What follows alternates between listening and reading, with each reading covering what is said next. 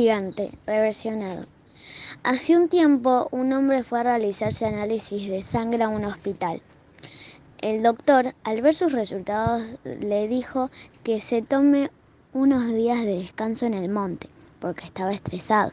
El hombre había quedado medio dormido cuando le sacaron sangre y sin saber cómo, llegó al monte y ahí se despertó diciendo lo siguiente. ¿Dónde estoy? ¿Qué es todo esto? Voy a llamar a mi hermana. ¿Qué pasa, hermana? ¿Dónde estoy? Aparecí en una casa que no conozco y no recuerdo cómo llegué. ¿Me voy a volver loco?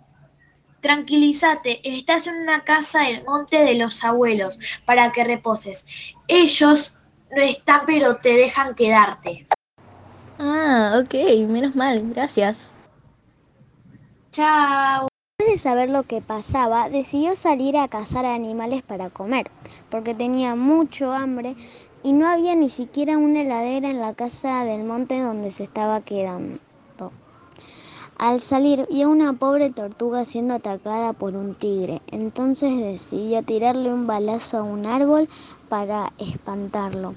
El tigre se asustó y se fue.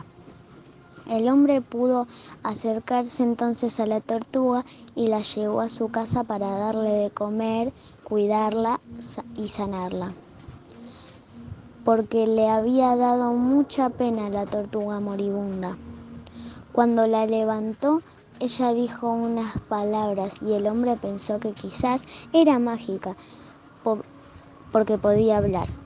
Días después, la tortuga se curó, pero el hombre enfermó. Entonces ella lo empezó a cuidar a él.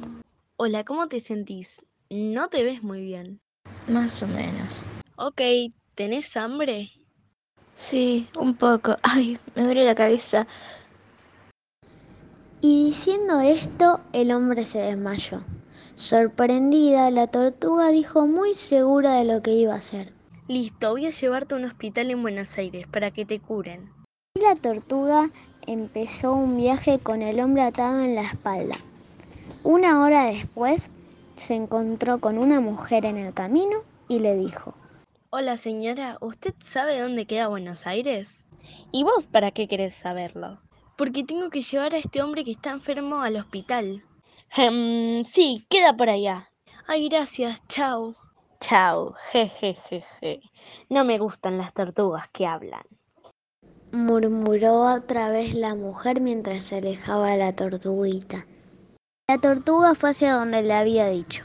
Tardó un montón en salir de nuevo a otro camino con gente. Ahí le preguntó dónde estaba a otra mujer muy extraña que se cruzó. Hola, ¿me diría dónde queda la avenida Belgrano, por favor? Preguntó ella, un poco cansada de no llegar nunca. La extraña mujer la miró de arriba abajo antes de hablarle y contestó como fastidiada. Perdón, pero estamos en La Plata. ¿Qué? No lo puedo creer. Créalo, porque yo no miento. Bueno, gracias igual. La tortuga, frustrada porque le habían mentido, se fue de ese lugar sin saber qué camino agarrar. Y el hombre atado estaba desmayado y no podía decirle a dónde ir, así que caminó derecho. Horas después la tortuga ya estaba agotada, no podía más. Y de repente apareció un ratón llamado Pérez que le dijo a la tortuga con una voz aguda. Hola, tortuguita. Te ves muy cansada. Sí, estoy muy, muy cansada, la verdad. Espera, te voy a ayudar con mis trucos de magia. Sí, sí, por favor. Solo la magia podría ayudarme en este momento a llevar al hombre que tengo encima hasta un hospital para que lo atiendan en Buenos Aires. Mira, justo acabo de hacer que aparezca para vos un microturismo gratis que se dirige a Buenos Aires y lo puedes tomar ahora. Entonces la tortuga subió al micro y en menos de una hora llegaron al hospital de la avenida Belgrano. Atendieron al hombre y se puso mejor de a poco. La tortuga lo fue a ver al día siguiente y al salir del hospital se encontró de nuevo al ratón Pérez, que la invitó a charlar. Así que se fueron entonces a tomar un rico desayuno en Buenos Aires.